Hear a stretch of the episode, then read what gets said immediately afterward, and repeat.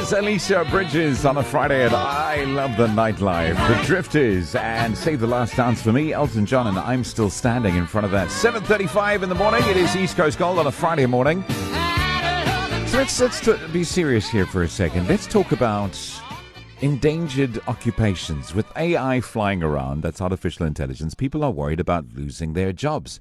But a Reddit thread recently featured answers to the question what professions you've seen have phased out in your lifetime. Brace yourself because there's some interesting ones here.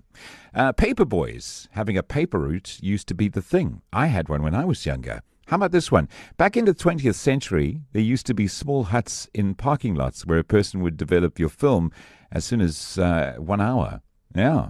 Judging by ad- by the advertising I see online, proofreaders are being phased out as well. Executive assistants. When I started my career, this is an article I'm reading, even low-level managers had a person write memos, answer their phone, plan their travel, etc., etc. That doesn't happen anymore. The entire industry that makes pricing guns. Everything in store has a small white sticker with a price on it. Do you remember that?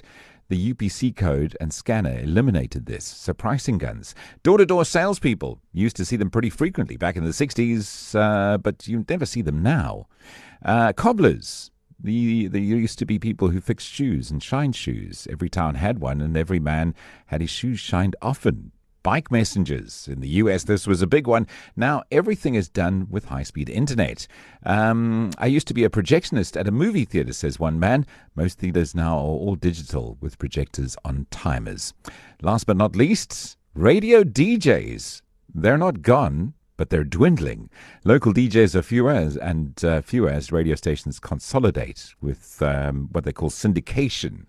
And uh, there was a radio station in, in South Africa that says they wanted to start using an AI DJ to present one of their shows to see how that goes.